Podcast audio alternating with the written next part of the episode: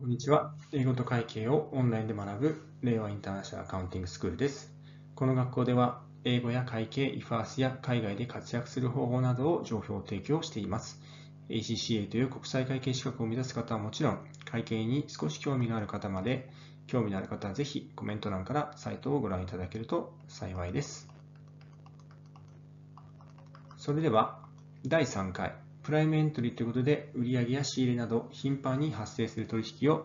記録する帳簿についてご説明します。こちらが transaction、取引の発生から財務諸表、これを financial statement と言いますが、それまでの流れになります。これを見ると、 transaction が起こると、まずは Books of Prime Entry というところに記録されるわけですね。Books of Prime Entry には Sales Day Book、Sales Returns Day Book、Purchase Day Book、Purchase Returns Day Book、Cash Book、Petty Cash Book、Journal などがあります。一旦ここで記録されたものがレッジャーアカウントに転記されていくわけですが、このプライムエントリーについて代表的なものをこれからしばらく見ていくことになります。例えば、Sales Day Book を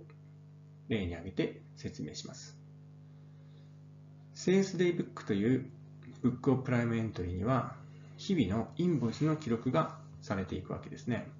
そして1日あるいは1週間あるいは1ヶ月という一定の期間でそれを集計して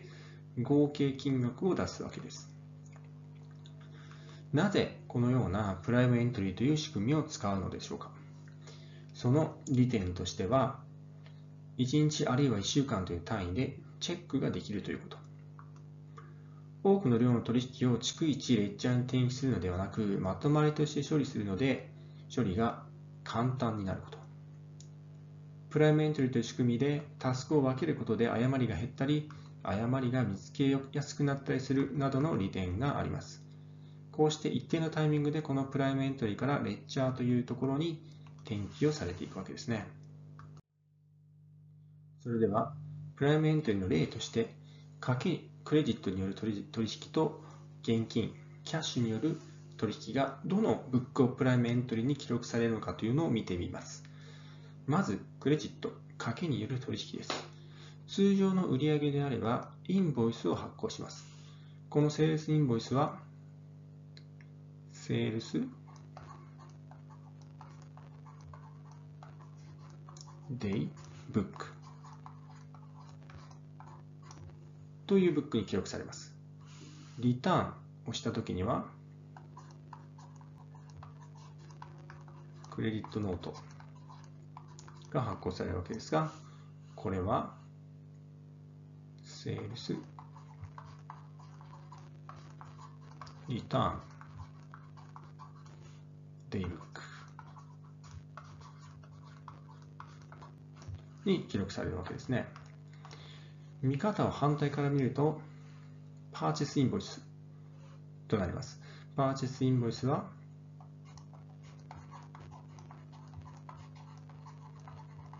パーチェスデイブックに記録され、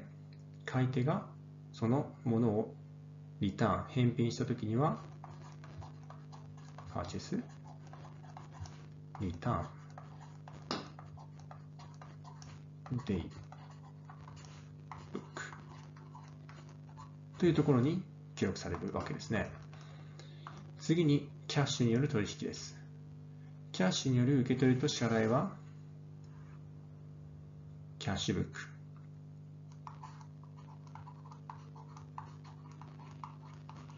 に記録されますね。金額の小さいものはペティキャッシュブック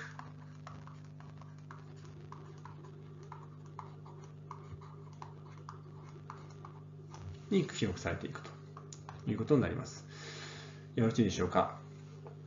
要は取引が頻繁に発生するものはなんとかブックというものを作ってそれに関連する取引が発生するたびにまずはそのプライムエントリーに記録されていくということですね。ここで出てきたようなプライムエントリーの名前はなんとなく覚えておいてください。この流れを図解するとこのようになります。インボイスの1から3がセールスデイブックに記録されていきます。そしてそのトータルがセールスレジャーとレシーバブルレジャーのアカウントに転記されるわけですね。このトランスファーをするときにダブルエントリー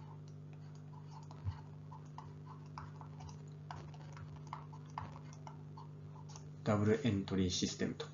いう複式簿記という仕組みで仕分けを切っていくということですね。実際はこのあたりはコンピューターがやってくれるのですが、まあ、簿記の教科書的にはこういう仕組みになっているということになりますね。ちなみにですが、 sales invoice に settlement discount、つまり prompt payment discount があった場合は、どのように sales day book に記録をするべきでしょうか？割引前の金額でしょうか？割引後の金額でしょうか？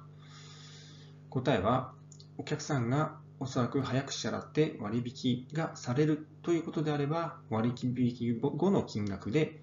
セールスデイブックに記録をしていきます。逆に割引されないだろうという場合は、割引される前の割引前の金額でセールスデイブックに記録をしていくということになります。次に似たような例ですが、セールスリターンデイブックの場合にはどうでしょうか？図として同じになりますね。クレジットノートを受け取ったら、それをセールスリターンデイブック、セールスリターンデイブックに記録をしていくということでしたよね。こうして記録をされたら、そのトータルを同じように、セールスレジャーアカウントとレシーバブルレジャーアカウントにトランスファーする。これをダブルエントリーしていくということですね。このレジャーの方にはトータル、合計だけが記録されているので、それぞれの個別のインボイスなどの情報は、このレジャーアカウントの方には入っていないということは認識しておいていただけるといいと思います。はい。それではここで全体の流れを覚えていきましょう。左上にいくつかの項目があるので、それを右下のフローチャートに当てはめてみてください。どうでしょうか？ここまででなんとなく分かってきた部分はありますよね。まず、トランザクションがあり、それには必ずドキュメントが発生します。そしてそれらはまず、Books of Prime Entry に毎日記録されていくですよね。 Prime Entry には取引の多いものごとに用意されています。そして1週間とか1ヶ月の単位で ledger account に transfer されていくんでしたね。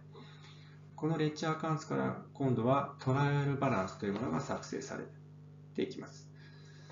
trial balance については説明していきますが、これは financial statement を作る一歩手前のテストの表になります。